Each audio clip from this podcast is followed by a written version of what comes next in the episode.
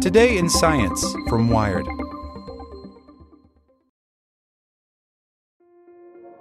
This episode is brought to you by Kia's first three-row, all-electric S U V, the Kia E V nine. With available all-wheel drive and seating for up to seven adults. With zero to sixty speed that thrills you one minute and available lounge seats that unwind you the next. Visit kia.com slash E V nine to learn more. Ask your Kia dealer for availability. No system, no matter how advanced, can compensate for all driver error and or driving conditions. Always drive safely.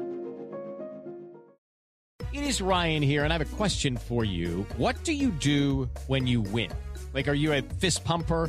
A woo-hooer, a hand clapper, a high-fiver. I kind of like the high-five, but if you want to hone in on those winning moves, check out Chumba Casino. At Chumba Casino dot com, choose from hundreds of social casino-style games for your chance to redeem serious cash prizes. There are new game releases weekly, plus free daily bonuses, so don't wait. Start having the most fun ever at Chumba Casino dot com. No purchase necessary. V G W Group. Void where prohibited by law. See terms and conditions. eighteen plus.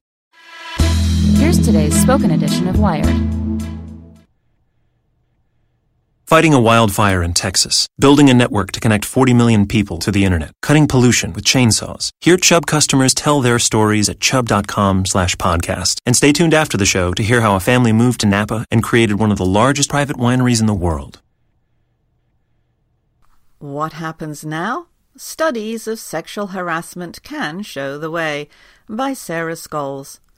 Academics have been cast in a slow-motion horror movie for the past couple of years, as superstar scientist after superstar scientist has been pushed from his pedestal for allegations of sexual harassment. Societies and universities have tried to determine what to do. Academe-style fixes like panels and workshops and policies. None of that ivory tower work cued the public crescendo that this year's reporting on Harvey Weinstein did. Since that first October investigation, numerous high-profile harassers have been publicly condemned, and informal information gathering, from the hashtag MeToo movement to grassroots Google surveys, have further demonstrated the scope of the problem. By now, by virtue of these individual stories, it's hard to disbelieve sexual harassment happens, with all its attendant personal and professional consequences. But there's another way to learn about sexual harassment: scientific studies. They, and their cold hardness, have something to add to the individual experiences we've read about this year, the world-shaking indictments of public figures and spreadsheets of collective grievances. And they can help chart a course forward through the choppy wake of two thousand seventeen. Researchers like Kate Clancy are doing that systematic work. Clancy has performed both interview-based, qualitative and quantitative survey studies, the likes of which can provide harassment's prevalence within a field and reveal its common characteristics. And that's important, because the stories that make headlines aren't necessarily the standard ones. The sample we see in the media is skewed compared to what the data tells us, says Clancy. In reality, harassment happens most to minorities and people in vulnerable positions. And most gender-based harassment isn't sexual. It's the guy who calls you a bitch when you point out that he interrupted you. It's the dude who tells that joke about how periods make the girls crazy. It's the boss who says you're reacting emotionally when he's the one who's yelling. According to a two thousand sixteen report from the Equal Employment Opportunity Commission, existing research shows that in random samples of employees, twenty-five percent of women said they had experienced sexual harassment. Change that to gender harassment, and yeses rocket to sixty percent. Importantly, those numbers can change depending on how the questions are framed. In research where surveyors ask employees whether they have experienced specific behaviours, behaviours that constitute sexual harassment, that twenty-five percent rose to forty percent. People are understandably unwilling to name their experience, Clancy says. A term like sexual harassment is a legal term. That's part of what some of this year's ad hoc anonymously circulated surveys have succeeded in revealing, that it can be more effective to collect experiences without labels. And guess what? Social scientists already knew that. Reporters can't write stories about each of those millions of women. Without surveys, the big picture would remain like a pointillist painting viewed up close. Without research, we also wouldn't know that minority women experience the most harassment. Their peers harass those who don't conform to gender stereotypes, like trans people or power-suited women who don't silently put up with mistreatment, and that women and people of colour experience more content-neutral incivility than men and white people. Clearly, the cascade of events in two thousand seventeen has upped motivation to deal with sexual harassment.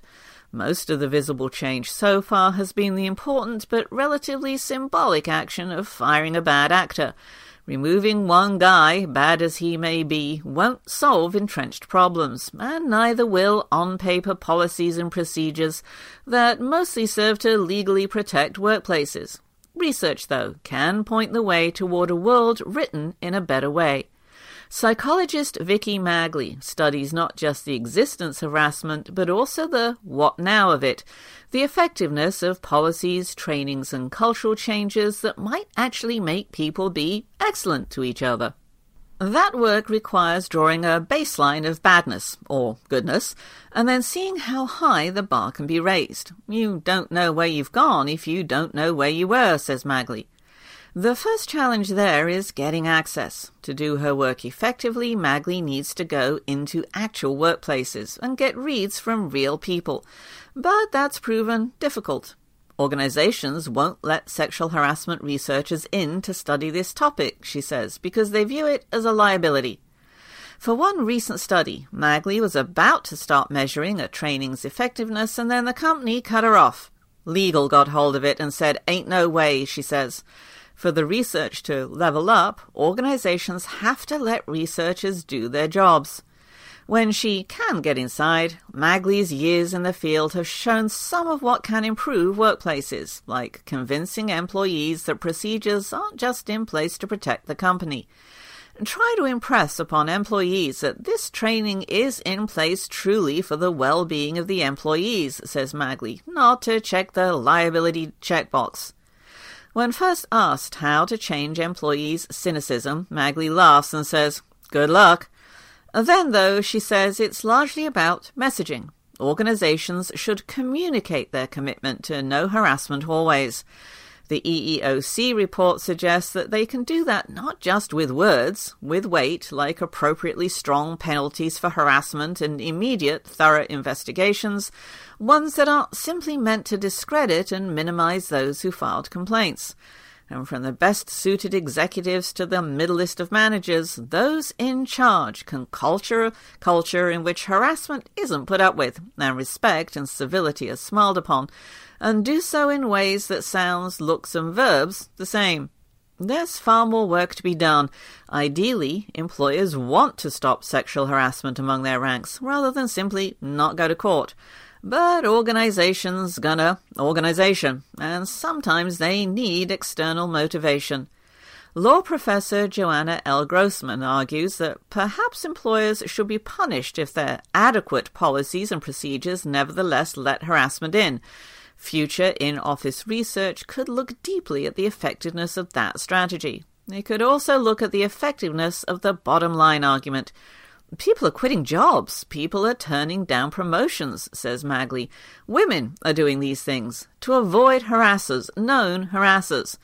In other words, companies are losing out on money and good work, which turns out women do. But how much money and work requires quantification? We don't have good research that is field-based on understanding the productivity costs of sexual harassment, says Magley. We could have more of that research. Someone just has to do it. Future study could also do more to measure the effect of non-radical honesty on harassment rates. According to the E E O C's review, there is value in punishment and publicity, in addition to prophylaxis. If weak sanctions are imposed for bad behavior, employees learn that harassment is tolerated, says the report. Instead of keeping quiet about complaints, organizations should try truth. Companies that created a culture of non-harassment, says the E E O C report, talked about successful complaints, instead of burying the fact that there had been a complaint and that discipline had been taken. But for all of that knowledge gained, the systematic study of harassment hasn't received much support.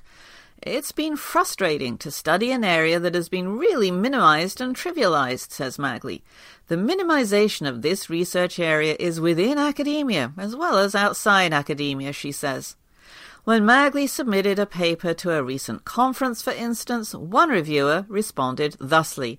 It was a timely topic, but it probably wouldn't attract a large audience. The paper was rejected.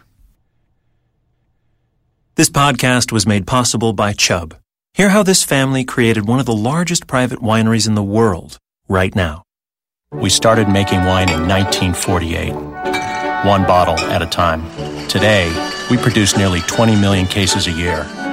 Chubb has helped us grow for the past thirty years. They helped us prevent equipment problems during harvest and provided guidance when we started exporting internationally. Now we're working with them on cybersecurity. My grandfather taught me to make a wine that over-delivers. Chubb over-delivers. Hear more stories at chubb.com slash podcast. With Lucky Land Slots, you can get lucky just about anywhere. Dearly beloved, we are gathered here today to... Has anyone seen the bride and groom? Sorry, sorry, we're here. We were getting lucky in the limo and we lost track of time. No, Lucky Land Casino, with cash prizes that add up quicker than a guest registry. In that case, I pronounce you lucky. Play for free at lucky land slots dot com. Daily bonuses are waiting. No purchase necessary. Void where prohibited by law. eighteen plus. Terms and conditions apply. See website for details.